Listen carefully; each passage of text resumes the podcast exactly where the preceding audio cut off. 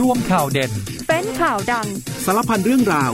ในเคาะข่าวค่ำสวัสดีค่ะคุณผู้ฟังคะต้อนรับเข้าสู่ช่วงเวลาของเคาะข่าวค่ำนะคะวันนี้หนึ่งธันวาคมคุณผู้ฟังอยู่กับดิฉันยุวธิดาภูคำนวณค่ะเข้าสู่ช่วงสุดท้ายของปีแล้วนะคะเดือนนี้เดือนธันวาแล้วเนาะเดือนหน้าก็จะปีใหม่ละก็มาอัปเดตข้อมูลข่าวสารกันเหมือนเดิมค่ะกับข้อข่าวค่ำ สิบเก้านาฬิกาสามสิบนาทีเรื่อยไปจนถึง ยี่สิบนาฬิกาโดยประมาณผ่านทางสถานีวิทยุในเครือกองทัพบกก็ได้หรือผ่านทาง Facebook Live ของข้อข่าวค่ำก็ได้หลังจบรายการยังรับฟังเราได้อีกหนึ่งช่องทางผ่านทางพอดแคสต์ของ News ข้อข่าวค่ำค่ะวันนี้ประเด็นก็มีหลากหลายเรื่องเลยค่ะไม่ว่าจะเป็นเรื่องของพลตำรวจเอกสุรเชษฐ์หักพานรองผู้บัญชาการตำรวจแห่งชาติเปิดเผยว่าคดีตู้ห่าวคืบหน้า เก้าสิบเปอร์เซ็นต์ หลังเมื่อวานนี้พบหลักฐานบางอย่างค่ะขณะที่คุณชูวิทย์มอบหลักฐานเพิ่มเติมพร้อมเปิดเส้นทางทางการเงินที่สำคัญตำรวจป่าไม้เปิดปฏิบัติการชัตดาวน์เบาะขยะเถื่อนทั่วกรุงซีซั่นสองก็นำกำลังลุยค้นสิบหกจุดจับผู้กระทำผิดได้เจ็ดรายนะคะผู้กระทำความผิดนะเจ็ดรายหลังได้รับการร้องเรียนเรื่องของการส่งกลิ่นเหม็นแล้วก็การแพร่กระจายของเชื้อโรคค่ะตำรวจเอาจริงค่ะตัดแต้มใบขับขี่ดีเดย์เริ่มเก้ามกราคมนี้ขับรถผิดกฎจราจรถูกตัดถ้าเหลือศูนย์แต้มจะถูกพักใช้ใบขับขี่หรือว่าหากขับรถทุกประเภทเนี่ยห้ามขับรถทุกประเภทเลยนะเก้าสิบวันหรือว่าหนักขึ้นก็คือไปจนถึงการเพิกถอนใบอนุญาตเลยกลับมาข้อข่าวกันต่อค่ะคุณผู้ฟังคะค่ำนี้มาเริ่มกันที่เรื่องของวันเอดส์โลกหนึ่งธันวาคมของทุกปีค่ะองค์การอนามัยโลกหรือว่า ดับเบิลยู เอช โอ ก็กำหนดให้เป็นวันเอดส์โลกเพื่อให้ทุกคนได้ตระหนักถึงอันตรายของโรคเอดส์แล้วก็สนับสนุนให้มีมาตรการป้องกันโรคเอดส์มากขึ้นในสังคมทุกระดับค่ะก็มีการจัดกิจกรรมต่อต้านต่างๆอย่างต่อเนื่องดังนั้นเราควรร่วมกันหยุดโรคเอดส์พร้อมให้กำลังใจผู้ติดเชื้อให้สามารถใช้ชีวิตร่วมกับผู้อื่นได้อย่างมีความสุขค่ะโดยในส่วนของรัฐบาลเองนะคะท่านนายกรัฐมนตรีพลเอกประยุทธ์จันทร์โอชาก็เน้นย้ำถึงเจตนารมณ์ของประเทศไทยที่มุ่งมั่นที่จะยุติปัญหาเอดส์ให้ได้ภายในปีสองพันห้าร้อยเจ็ดสิบสามก็จะมีการขับเคลื่อนยุทธศาสตร์แห่งชาติว่าด้วยการยุติปัญหาเอดส์ปีพ.ศ. สองพันห้าร้อยหกสิบ ถึง สองพันห้าร้อยเจ็ดสิบสามค่ะมีเป้าหมายหลักสามประการด้วยกันก็คือไม่ติดไม่ตายไม่ตีตราสู่การแก้ไขปัญหาตามยุทธศาสตร์หนึ่งก็คือการลดการติดเชื้อ เอช ไอ วี รายใหม่เหลือไม่เกิน หนึ่งพันรายต่อปีสองคือการลดการเสียชีวิตในผู้ติดเชื้อ เอช ไอ วี เหลือปีละไม่เกิน สี่พันรายและสามคือลดการเลือกปฏิบัติอันเกี่ยวเนื่องจาก เอช ไอ วี แล้วก็เพศภาวะลงจากเดิมร้อยละเก้าสิบค่ะโดยมีหลักการพื้นฐานคือการสร้างความเป็นธรรมลดความเหลื่อมล้ำมีความเสมอภาคทางเพศทั้งนี้นายกรัฐมนตรีนะคะก็ได้เตรียมใช้เวทีเจ้าภาพการประชุมโรคเอดส์แห่งสหประชาชาติขับเคลื่อนในเรื่องนี้ด้วยค่ะคุณผู้ฟังจบเรื่องเอดส์ทีนี้ไปดูเรื่องสถานการณ์โควิดกันหน่อยนะคะยังคงต้องเฝ้าระวังกันอย่างต่อเนื่องเลยวันนี้เองทางนายแพทย์ธเนศ กฤษณัย รวิวงศ์อธิบดีกรมควบคุมโรคท่านออกมาบอกว่าล่าสุดเองทางกรมควบคุมโรคได้รายงานค่ะว่าสถานการณ์โควิดในประเทศไทยแนวโน้มเพิ่มขึ้นต่อเนื่องช่วงสองสัปดาห์คือผู้เสียชีวิตเนี่ยค่ะเป็นกลุ่มหกศูนย์แปดที่ไม่ได้รับวัคซีนเลยหรือไม่ได้รับเข็มกระตุ้นรวมไปถึงสถานการณ์ในช่วงปลายปีที่คาดการณ์กันว่าน่าจะมีการระบาดเพิ่มขึ้นด้วยนะคะจากการที่มีกิจกรรมส่งท้ายปีเก่าต้อนรับปีใหม่เพราะฉะนั้นมาตรการในการป้องกันโรคนะยังคงมีความสำคัญมากๆเลยค่ะก็ขอแนะนำแนวทางปฏิบัติสี่ข้อหลักสำหรับประชาชนในการลดความเสี่ยงจากโควิดโดยควรต้องฉีดวัคซีนอย่างน้อยสี่เข็มนะคะอย่างน้อยสี่เข็มนะถ้าเข็มสุดท้ายนานเกินสี่เดือนอันนี้ต้องรีบไปฉีดเข็มกระตุ้นเพื่อเพิ่มภูมิคุ้มกันส่วนผู้สูงอายุหรือว่าผู้ที่มีโรคเรื้อรังที่ไม่ได้รับวัคซีนหรือว่าเข็มสุดท้ายเกินหกเดือนเอ่อก็แน่นอนว่าต้องเลี่ยงทานอาหารเลี่ยงสุราร่วมกับผู้อื่นหรือว่าเลี่ยงการร่วมกิจกรรมกับคนจำนวนมากๆผู้สูงอายุผู้ที่มีโรคเรื้อรังหญิงตั้งครรภ์ตรงนี้ก็ที่ยังไม่ได้รับวัคซีนหรือว่าเข็มสุดท้ายนานเกินหกเดือนถ้าเริ่มป่วยเริ่มมีอาการไข้มีอาการระบบทางเดินหายใจตรงนี้ต้องรีบพบแพทย์ทันทีนะคะและสุดท้ายเองต้องสวมหน้ากากอนามัยในสถานที่สาธารณะโรงพยาบาลห้างสรรพสินค้าสถานีขนส่งหรือแม้กระทั่งการอยู่ใกล้ชิดกับผู้สูงอายุด้วยนะคะ ด้านของสปสช.ค่ะเขาออกมาแนะนำผู้ป่วยโควิดสิบบัตรทองแล้วก็สิทธิพนักงานส่วนท้องถิ่นพบแพทย์ทางไกลได้จะส่งยาฟรีให้ถึงบ้านเลยค่ะสี่แอปพลิเคชันด้วยกันแอปแรกก็คือแอปคลินิกแอปที่สองคือหมอดีแอปที่สามคือ Good Doctor Technology และแอปสุดท้ายคือแอป Totore Telemate นะคะสี่แอปพลิเคชันนี้ผู้ป่วยสิทธิ์บัตรทองสิทธิ์พนักงานส่วนท้องถิ่นพบแพทย์ทางไกลได้รับยาฟรีถึงบ้านนะคะอ่ะคุณผู้ฟังวันนี้มาดูเรื่องของรัฐมนตรีใหม่กันหน่อยนะคะก็ช่วงเย็นที่ผ่านมานี่เองค่ะพลเอกประยุทธ์จันทร์โอชานายกรัฐมนตรีก็ได้นำรัฐมนตรีที่ทรงพระกรุณาโปรดเกล้าแต่งตั้งใหม่สามคนเข้าถวายสัตย์ปฏิญาณก่อนรับก่อนที่จะเข้าปฏิบัติหน้าที่นะคะก็รัฐมนตรีใหม่สามคนนะคะเมื่อช่วงบ่ายๆเนี่ยก็เดินทางไปรวมตัวกันที่ทำเนียบรัฐบาลสามคนนี้ประกอบไปด้วยคุณธนกร วังบุญคงชนะค่ะเป็นรัฐมนตรีประจำสำนักนายกรัฐมนตรีคุณสุนทรปานแสงทองเป็นรัฐมนตรีช่วยว่าการกระทรวงเกษตรและสหกรณ์และคุณนฤทธิ์ขำนุรักษ์เป็นรัฐมนตรีช่วยว่าการกระทรวงมหาดไทยนะคะก็เดินไปรวมตัวเดินทางไปรวมตัวกันที่ทำเนียบรัฐบาลก่อนที่ช่วงเย็นที่ผ่านมาท่านนายกก็พาไปเข้าถวายสัตย์ปฏิญาณตนเป็นที่เรียบร้อยนะคะทีนี้มาดูเรื่องของการบ้านการเมืองเข้มข้นกันหน่อยค่ะโดยเฉพาะเรื่องของอนาคตทางการเมืองของท่านนายกรัฐมนตรีที่นักข่าวพยายามถามกันมาหลายสัปดาห์แล้วเนี่ยนะคะ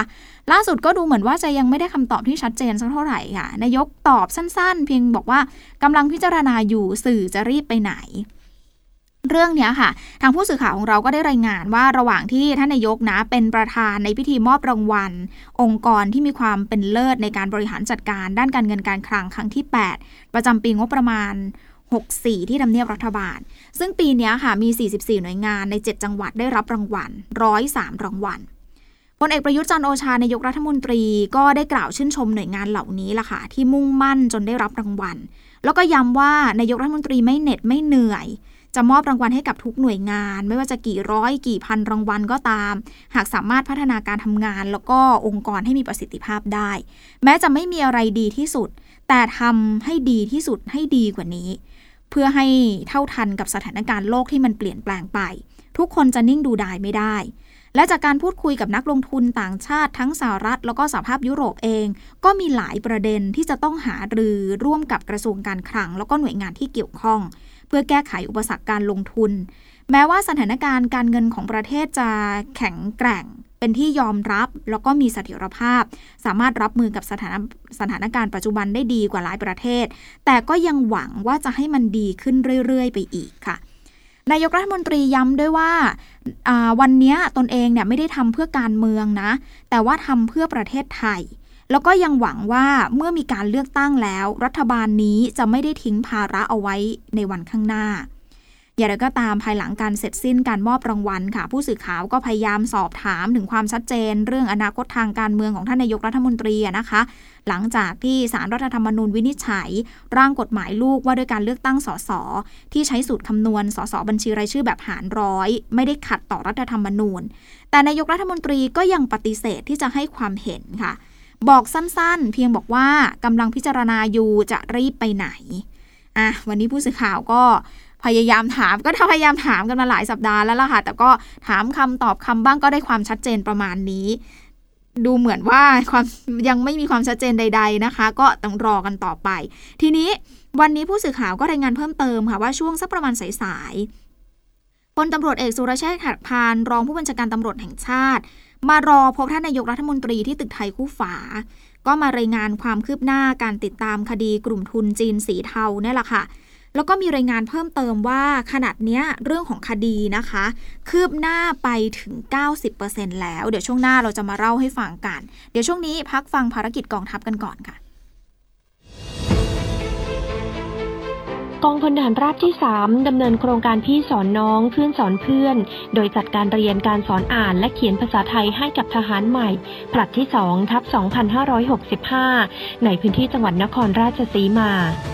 หน่วยฝึกทหารใหม่กองพันทหารราบที่หนึ่งกรมทหารราบที่แปดดำเนินการฝึกทหารใหม่ในวิชาการกำบังและการซ่อนพรางซึ่งเป็นวิชายุทธวิธีการเอาตัวรอดในสนามรบที่ทหารใหม่จะต้องพลางตัวให้กลมกลืนกับธรรมชาติเพื่อลดการตรวจพบจากข้าศึก กองพลฐานราบที่สองรักษาพระองค์มอบสิ่งของให้กับผู้ป่วยติดเตียงและผู้สูงอายุเนื่องในวันคล้ายวันพระราชสมภพพระบาทสมเด็จพระบรมชนกาธิเบศรมหาภูมิพลอดุลยเดชมหาราชบรมนาถบพิตรณบ้านผ่านศึกตำบลผ่านศึกอำเภออรัญญประเทศจังหวัดสระแก้วกองพลทหารม้าที่สองรักษาพระองค์จัดกิจกรรมจิตอาสาเราทำความดีด้วยหัวใจปรับปรุงภูมิทัศน์เพื่อถวายเป็นพระราชกุศล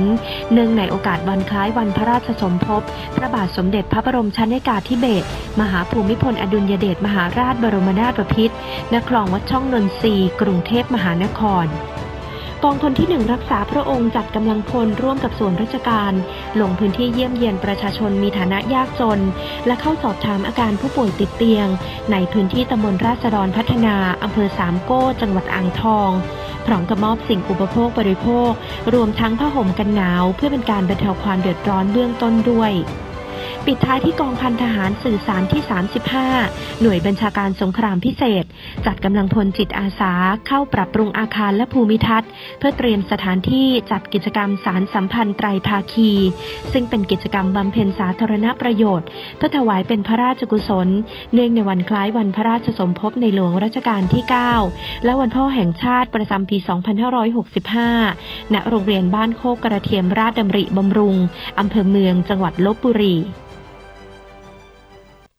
ท้ายของข้อข่าวค่ำค่ะคุณผู้ฟังยังอยู่กับดิฉันยุวธิดาภูคำนวณ น, นะคะอย่างที่เกริ่นกันเอาไว้ก่อนปิดท้ายเบรกที่แล้วถึงความคืบหน้าทางคดีของกลุ่มทุนจีนสีเทานะคะบอกว่าขณะนี้คืบหน้าไป เก้าสิบเปอร์เซ็นต์ แล้วค่ะหลังจากที่เมื่อวานนี้รองผู้บัญชาการตำรวจแห่งชาติพลตำรวจเอกสุรเชษฐ์หักพานได้ลงพื้นที่แล้วก็ได้หลักฐานบางอย่างที่สำคัญขณะที่คุณชูวิทย์เองก็มอบหลักฐานเพิ่มเติมให้ด้วยค่ะซึ่งส่วนใหญ่ก็เป็นเรื่องของเอกสารเส้นทางทางการเงินเรื่องนี้นะคะพลตำรวจเอกสุรเชษฐ์หักพานรองผู้บัญชาการตำรวจแห่งชาติบอกว่าการยื่นตรวจสอบเครื่องบินเมื่อวานค่ะมีการตรวจลายนิ้วมือแล้วก็ใช้สุนัขตำรวจตรวจค้นหาดมกลิ่นจนพบหลักฐานสำคัญบางอย่างแต่ว่าก็ต้องรอการยืนยันทางนิติวิทยาศาสตร์โดยได้ส่งให้สำนักงานนิติวิทยาศาสตร์ยืนยันแล้วค่ะสำหรับคดีของนายตู้ห่าวนั้นก็แยกออกเป็นสองส่วนด้วยกันนะคะคือการสืบสวนโดยชุดแรกของรองผู้บัญชาการตำรวจแห่งชาติได้ร่วมกับชุดสอบสวนของกองบัญชาการตำรวจนครบาลซึ่งการสืบสวนกลุ่มทุนจีนตอนนี้คืบหน้าไป เก้าสิบเปอร์เซ็นต์ แล้วค่ะมีการจับกุมผู้ที่เกี่ยวข้องไปแล้วหนึ่งร้อยสองคนทั้งนายทุนแล้วก็นอมินีเหลือเพียงนายหมิงนะคะที่ยังหลบหนีโดยหลังจากนี้ก็จะต้องขยายผลเรื่องของทรัพย์สินซึ่งมีการยึดอสังหาริมทรัพย์รถหรูแล้วก็หลักฐานต่างๆแต่ก็เชื่อนะคะว่ามีเงินสดอีกโดยตั้งเป้าต้องแล้วเสร็จภายในสามสัปดาห์ก็ได้มีการนัดพนักงานอัยการแล้วก็เจ้าหน้าที่ปปส.มาร่วมพิจารณาค่ะสำหรับกรณีของนายโทนี่ที่เข้าจับกุมเมื่อวานนี้นะคะเบื้องต้นพบมีความผิดเรื่องนอมินีแล้วก็ตอนนี้มีการใช้สิทธิประกันตัวเนื่องจากว่าอัตราโทษไม่สูงแต่ว่าพบพฤติกรรมในการเปิดผับแล้วก็ใช้คนไทยเป็นนอมินีค่ะนอกจากนั้นนะคะได้มีการตรวจค้นเมื่อวานนี้ยังไปพบหลักฐานส่วนหนึ่งที่ไปเกี่ยวข้องกับนายหลินหลงที่นายชูวิทย์ออกมาเปิดเผยข้อมูลแล้วก็มีข้อมูลว่าเขายังอยู่ในประเทศไทยด้วยค่ะรวมไปถึงมีการบุกคนบ้านแล้วก็ที่ทำการของหญิงคนหนึ่งซึ่งเป็นคนใกล้ชิดของนายตู้ห่าวแต่ว่าไม่เจอตัวค่ะได้ออกหมายเรียกไปละก็เชื่อว่าคนเหล่านี้ไม่หนีเพราะว่ามีสัญชาติไทยสำหรับข้อวิพากษ์วิจารณ์ของเอ่อข้อวิพากษ์วิจารณ์ว่าเอ๊ะตำรวจทำตามใบสั่งหรือเปล่าหรือว่าทำตามข้อมูลจากคุณชูวิทย์พลตำรวจเอกสุรเชษฐ์ยืนยันเลยนะคะบอกว่าไม่ได้ทำตามทั้งหมดนะหรือว่าไม่ได้ปล่อยให้ใครกำหนดทิศทางแต่ว่าเอาข้อมูลมาตรวจสอบก่อนใช้ซึ่งมองในมุมที่ดีก็ถือว่าบุคคลเหล่านี้มีความกล้าที่จะออกมาให้ข้อมูลต่อมาค่ะคุณชูวิทย์ได้เดินทางเข้ายื่นเอกสารกับพลตำรวจเอกสุรเชษฐ์ระบุว่ากระบวนการทางยาเสพติดเนี่ยมันมีไปเกี่ยวพันถึงปปส.ถึงปปง.แล้วก็หน่วยงานอื่นๆด้วยนะคะก็แน่นอนว่าจะมีการตรวจยึดเครื่องบินแต่ว่าไม่ค้นมีการตรวจยึดเครื่องบินแต่ไม่ค้นตนเองก็เลยต้องนำข้อมูลมาให้เพื่อเป็นข้อมูลที่สำคัญที่สุด อันนี้คุณชูวิทย์นะคุณชูวิทย์บอกว่าเขาก็นำเอกสารมาให้บิ๊กโจ๊กเพราะว่ามันมีเรื่องของปปส.มีปปง.อะไรเข้ามาเกี่ยวข้องในการที่ไปตรวจยึดเครื่องบินแต่ว่าทำไมไม่ขนก็เลยเอาข้อมูลที่สำคัญที่สุดมาให้เป็นข้อมูลเส้นทางทางการเงินที่ชัดเจน ร้อยเปอร์เซ็นต์ ไม่พลาดแม้แต่สตางค์แดงเดียวอ่ะคุณชูวิทย์ยืนยันแบบนั้นนะคะทีนี้คุณชูวิทย์ก็เชื่อว่านายตู้ห่าวเนี่ยยังถือสัญชาติอ่าสัญชาติจีนแต่ว่าใช้เอกสารทำธุรกรรมซึ่งก็อยากให้ตรวจสอบว่าเอ๊ะมันไปตรวจสอบกับสถานทูตหน่อยดีไหมเพราะว่าทางการจีนก็ไม่ได้อนุญาตให้มีการถือสองสัญชาติแล้วก็หากมีการกระทำผิดเข้าข่ายว่าจะต้องนำตัวไปเอาผิดที่ประเทศจีนด้วยหรือเปล่าอันนี้ก็อยากให้ตรวจสอบล่าสุดเองคุณชูวิทย์ได้เปิดแถลงข่าวค่ะโดยเปิดหลักฐานเส้นทางการเงินของโนมินีคนไทยที่รับหน้าที่แทนตู้ห่าวที่รับหน้าแทนตู้ห่าวเนี่ยนะคะเขาเปิดเส้นทางเป็นสำเนาเช็คเงินสดแล้วก็บัญชีรายรับรายจ่ายของบริษัทยืนยันค่ะมีพยานปากเอกหนึ่งคนที่อยู่ในกระบวนการของตู้ห่าวทีนี้ฝากฝั่งของตำรวจสอบสวนกลางค่ะโดยกองบังคับการปราบปรามการกระทำความผิดกับอาชญากรรมทางเศรษฐกิจได้จับทุนจีนสีเทาเหมือนกันพร้อมทลายแหล่งลักลอบนำเข้าบุหรี่ไฟฟ้าก็ไปจับกุมกันได้นะคะที่คอนโดมิเนียมย่านราชเทวีกรุงเทพจากการสืบทราบพบว่าบุหรี่ไฟฟ้าทั้งหมดเนี่ยเป็นสินค้าที่มีแหล่งกำเนิดจากต่างประเทศค่ะทั้งนี้ก็เพื่อรองรับลูกค้ากลุ่มชาวจีนโดยสามารถยึดของกลางตรงนี้ได้มากถึงสามล้านบาทนะคะก็ได้ทำการจับกุมแล้วก็นำตัวผู้ต้องหาส่งพนักงานสอบสวนเพื่อดำเนินคดีตามกฎหมายต่อไปค่ะตำรวจกองบังคับการปราบปรามการกระทำความผิดเกี่ยวกับทรัพยากรธรรมชาติและสิ่งแวดล้อมหรือว่าปทส.เปิดปฏิบัติการชัตดาวน์บ่อขยะเถื่อนทั่วกรุงซีซั่นสองค่ะลงพื้นที่ทั่วกรุงเทพมหานครทั้งสิบหกจุดนะคะไม่ว่าจะเป็นที่เขตลาดกระบังสามจุดเขตสะพานสูงสามจุดเขตประเวศหนึ่งจุดมีนบุรีสองจุดเขตคลองสามวาหนึ่งจุดบึงกลุ่มหนึ่งจุดเขตบางแคหนึ่งจุดหนองแขมสองจุดสวนหลวงสองจุดจากการลงพื้นที่เนี่ยค่ะไปพบการกระทำผิดทั้งหมดเจ็ดรายพร้อมดำเนินคดีตามพรบการสาธารณสุขปีสองพันห้าร้อยสามสิบห้าฐานรับดำเนินกิจการกำจัดสิ่งปฏิกูลหรือมูลฝอยโดยทำเป็นธุรกิจหรือโดยได้รับประโยชน์ตอบแทนด้วยการคิดค่าบริการโดยไม่ได้รับอนุญาตจากการลงพื้นที่ตรวจสอบดังกล่าวค่ะสืบเนื่องมาจากว่าผู้บัญชาการตำรวจสอบสวนกลางท่านได้มอบหมายให้ดำเนินการสอบสวนปราบปรามผู้มีพฤติการที่ส่งผลกระทบต่อสิ่งแวดล้อมเมื่อไปตรวจสอบก็พบว่าในพื้นที่กรุงเทพเนี่ยแหละค่ะมีพื้นที่ที่ได้รับการร้องเรียนว่ามีปัญหากลิ่นเหม็นรบกวนนะคะมีมลพิษทางอากาศมากมายมันเกิดขึ้นจากการกำจัดขยะมูลฝอยที่ไม่ถูกวิธีก็ก่อให้เกิดผลกระทบต่อสุขอนามัยของประชาชนแล้วก็ต่อสิ่งแวดล้อมด้วยสำหรับผลการปฏิบัตินะคะภาพรวมหนึ่งตุลาคมจนถึงสามสิบพฤศจิกายนที่ได้มีการลงพื้นที่ออกตรวจสอบยี่สิบเจ็ดจุดจับกุมผู้ต้องหาได้สิบแปดรายค่ะผู้ต้องหาที่เคยจับกุมมาแล้วหลายครั้งก็มีนะถูกจับกุมมาแล้วหลายครั้งก็เป็นสถานที่เดิมๆเปลี่ยนจุดรับทิ้งขยะใหม่เท่านั้นเองซึ่งเจ้าหน้าที่ตำรวจก็จะประสานหน่วยงานที่เกี่ยวข้องดำเนินการตามอำนาจหน้าที่เพิ่มเติมต่อไปเบื้องต้นค่ะผู้ต้องหาให้การว่าได้ตกลงกับเจ้าหน้าที่ที่เจ้าเจ้าของที่ดินเนี่ยนะว่าจะถมให้ซึ่งเป็นที่ดินบางแปลงเป็นบ่อน้ำโดยผู้ต้องหาเปิดให้นำขยะมูลฝอยมาฝังกลบในพื้นที่ดังกล่าวก็แน่นอนว่าผู้ที่นำขยะต่างๆมาทิ้งเนี่ยจะต้องจ่ายเงินให้กับผู้ต้องหาคันละสักประมาณ สี่สิบถึงสามร้อยบาทแล้วแต่ชนิดของขยะหากที่ดินแปลงไหนนำขยะมูลฝอยมาถมจนเต็มแล้วผู้ต้องหาก็จะนำดินมาถมปิดขยะมูลฝอยด้านบนโดยเจ้าของที่ดินไม่ต้องเสียค่าใช้จ่ายแต่อย่างใดนะคะอันนี้ก็เป็นกระบวนการที่เขาทำกันคุณผู้ฟังไปดูอีกหนึ่งคดีค่ะเชื่อว่าโอ้โหหลายคนน่าจะยังคงรอฟังกันอยู่เนาะคดีของสิบตำรวจโทหญิงที่ทำร้ายทหารหญิงรับใช้อะค่ะยังจำกันได้ไหมคะล่าสุดวันนี้เองอัยการจังหวัดราชบุรีสั่งฟ้องสิบตำรวจโทหญิงแล้วก็แฟนหนุ่มที่ร่วมกันทำร้ายร่างกายทหารหญิงรับใช้ค่ะในข้อหาค้ามนุษย์พรบแรงงานพรบพกอาวุธปืนความผิดต่อเสรีภาพร่างกายบังคับใช้แรงงานและร่วมกันทำร้ายร่างกายทั้งสาหัสและไม่สาหัสรวมเจ็ดข้อหาค่ะ ขณะที่ทั้งคู่ก็ยังให้การปฏิเสธทุกข้อกล่าวหานะคะแล้วก็เตรียมที่จะเข้าสู่กระบวนการสืบสวนข้อเท็จจริงเรื่องนี้ก็ยังคงต้องติดตามกันต่อละค่ะอ่ะคุณผู้ฟังทีนี้มาดูกันที่เอ่อเรื่องของศาลอาญากันหน่อยค่ะวันนี้ทางศาลอาญาเองก็ได้เลื่อนอ่านคำพิพากษาศาลอุทธรณ์ในคดีที่พนักงานอัยการสำนักงานคดีพิเศษหนึ่งเป็นโจทยื่นฟ้องแกนนำนปช.ร่วมกันก่อการร้ายกรณีเหตุชุมนุมทางการเมืองระหว่างวันที่ยี่สิบแปดกุมภาพันธ์ถึงยี่สิบพฤษภาคมปีห้าสามไปเป็นวันที่เก้ามกราคมปีหน้าค่ะเนื่องจากว่าจำเลยมายังไม่ครบนะคะด้านคุณธิดาถาวรเศรษฐ์แกนนำนปช.ก็เปิดเผยว่าการเลื่อนอ่านคำพิพากษาดังกล่าวเนี่ยเพราะจำเลยมาไม่ครบแล้วก็หากจำเลยคนใดไม่มาก็จะมีการออกหมายจับโดยศาลจะอ่านให้เร็วที่สุดเพื่อให้จำเลยบางคนที่จะเล่นการเมืองไม่ถูกคดีจำกัดในช่วงเวลาของการหาเสียงจึงกำหนดให้เป็นวันที่เก้ามกราคมปีหน้าค่ะอ่ะคุณผู้ฟังทีนี้วกกลับมาที่เรื่องการเมืองกันหน่อยเนาะวันนี้มีการประชุมสภาผู้แทนราษฎรก่อนหน้านี้เราจะได้ข่าวได้คราวกันว่าสภาล่มอีกแล้ววันนี้ค่ะไปดูบรรยากาศกันหน่อยมีคุณชวนหลีกภัยเป็นประธานการประชุมก่อนที่จะเข้าสู่วาระเนี่ยค่ะคุณชวนได้แจ้งถึงการเลื่อนอ่าการเลื่อนของนางวลัยพรรัตนเศรษฐ์ขึ้นมาเป็นสสบัญชีรายชื่อของพรรคพลังประชารัฐแทนคุณชัยวุฒิธนาคมานุสรณ์รัฐมนตรี ดี อี เอส ที่ลาออกจากตำแหน่งสสบัญชีรายชื่อพร้อมให้คุณวลัยพรเนี่ยกล่าวปฏิญาณตนก่อนปฏิบัติหน้าที่ก็มีจำนวนสสที่ปฏิบัติหน้าที่ได้ขณะนี้นะอยู่ที่สี่ร้อยเจ็ดสิบสี่คน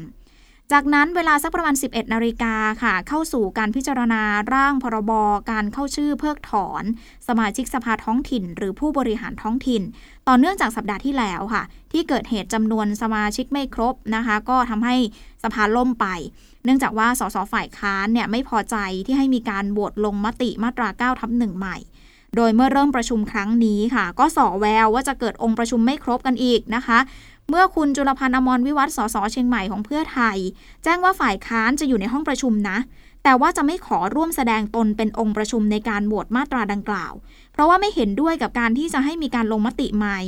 เพราะขัดกับข้อบังคับของการประชุมสภาผู้แทนราษฎรทำให้การโหวตมาตรา เก้าทับหนึ่ง เนี่ยเป็นไปอย่างขรุขระทันทีเลยล่ะค่ะเพราะว่าจำนวนสสฝ่ายรัฐบาลที่อยู่ในห้องประชุมก็มีอย่างบางตาเนาะแม้ว่าคุณชวนจะพยายามแล้วพยายามอีกกดออดเรียกสสให้มาเข้าห้องประชุมก็แล้วขอความร่วมมือสสฝ่ายค้านก็แล้วแต่ว่าก็ไม่เป็นผลค่ะเสียเวลารอกันนานกว่าสามสิบนาทีก็ยังไม่มีทีท่าว่าจะมีสมาชิกครบองค์ประชุมจากนั้นสักเวลาประมาณ สิบเอ็ดนาฬิกาสามสิบนาที นาทีคุณชวนก็แจ้งว่ายังขาดองค์ประชุมอยู่สักประมาณสิบเจ็ดคนแต่คุณชวนก็ยังให้รอต่อไปจนกระทั่งประมาณ สิบเอ็ดโมงสี่สิบ คุณชวนแจ้งอีกครั้งว่าการสอบถามผู้ควบคุมเสียงฝ่ายรัฐบาลทราบว่าคงใช้เวลาอีกนานในการตามสสมาให้ครบองค์ประชุมขณะนี้มีผู้มากดบัตรแสดงตนเนี่ยแค่สองร้อยยี่สิบเอ็ดคนขาดอีกสิบกว่าคนดังนั้นเมื่อองค์ประชุมไม่ครบก็สั่งปิดการประชุมไปค่ะทำให้ร่างพรบการเข้าชื่อเพื่อถอดถอนสมาชิกสภาท้องถิ่นหรือผู้บริหารท้องถิ่นที่เข้าสู่การพิจารณาในสภาเป็นรอบที่สี่แล้วนะคะก็ยังยืดเยื้อแล้วก็ไม่ผ่านการพิจารณาสักทีค่ะคุณผู้ฟังทีนี้ไปดูกันที่สำนักงานตำรวจแห่งชาติกันหน่อยค่ะเขาร่วมกับหลายหน่วยงานเพื่อเตรียมใช้ระบบตัดแต้มใบขับขี่กับผู้กระทำผิดกฎจราจรเก้ามกราคมนี้นะคะอ๋อเก้ามกราคมปีหน้าที่จะถึงนี้ละค่ะโดยผู้ขับขี่จะมีทั้งหมดสิบสองคะแนนนะคะมีทั้งหมดสิบสองคะแนนนะถ้าถูกตัดเหลือศูนย์คะแนนปุ๊บจะถูกสั่งพักใบอนุญาตขับขี่เก้าสิบวัน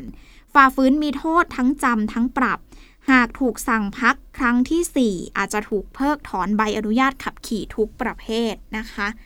คุณผู้ฟังปิดท้ายกันที่เรื่องที่น่ายินดีสำหรับผู้สูงอายุบ้านเรากันหน่อยค่ะวันนี้คุณอนุทินนะคะรัฐมนตรีสาธารณสุขมอบหมายให้สำนักงานยุทธศาสตร์และแผนเร่งศึกษาวางแผนดูแลผู้สูงอายุรับมือเข้าสู่สังคมผู้สูงอายุอย่างเต็มรูปแบบเพื่อเป็นของขวัญปีใหม่ให้กับประชาชนโดยเน้นที่การดูแลตนเองได้มากขึ้นลดความกังวลของลูกหลานส่วนของขวัญปีใหม่ของบุคลากรสาธารณสุขค่ะปลัดกระทรวงสาธารณสุขดูอยู่แล้วนะคะระบุว่าเป็นข้าราชการก็ต้องทำให้บ้านเมืองใช้ประชาชนอย่าหวังสิ่งตอบแทนค่ะหมดเวลาของข้อข่าวค่ำแล้วนะคะคุณผู้ฟังกลับมาพบกันใหม่ในวันพรุ่งนี้ สิบเก้านาฬิกาสามสิบ นาทีเช่นเคยดิฉันยุวธิดาภูคำนวณขอบคุณคุณผู้ฟังสำหรับการติดตามรับฟังวันนี้ลาไปแล้วสวัสดีค่ะ ข่าวทั้งวันให้คุณรู้ข่าวไม่ตกประเด็นช่วงเคาะข่าวค่ำกับพิธีกรคนข่าวพบกันทุกวันจันทร์ถึงวันอาทิตย์ไม่ควรพลาดเพราะคุณจะไม่ตกข่าวที่คิดแล้วเคาะทุกวันส่งตรงถึงคุณตั้งแต่เวลา สิบเก้านาฬิกาสามสิบนาที ถึง ยี่สิบนาฬิกาโดยประมาณทางสถานีวิทยุในเครือกองทัพบก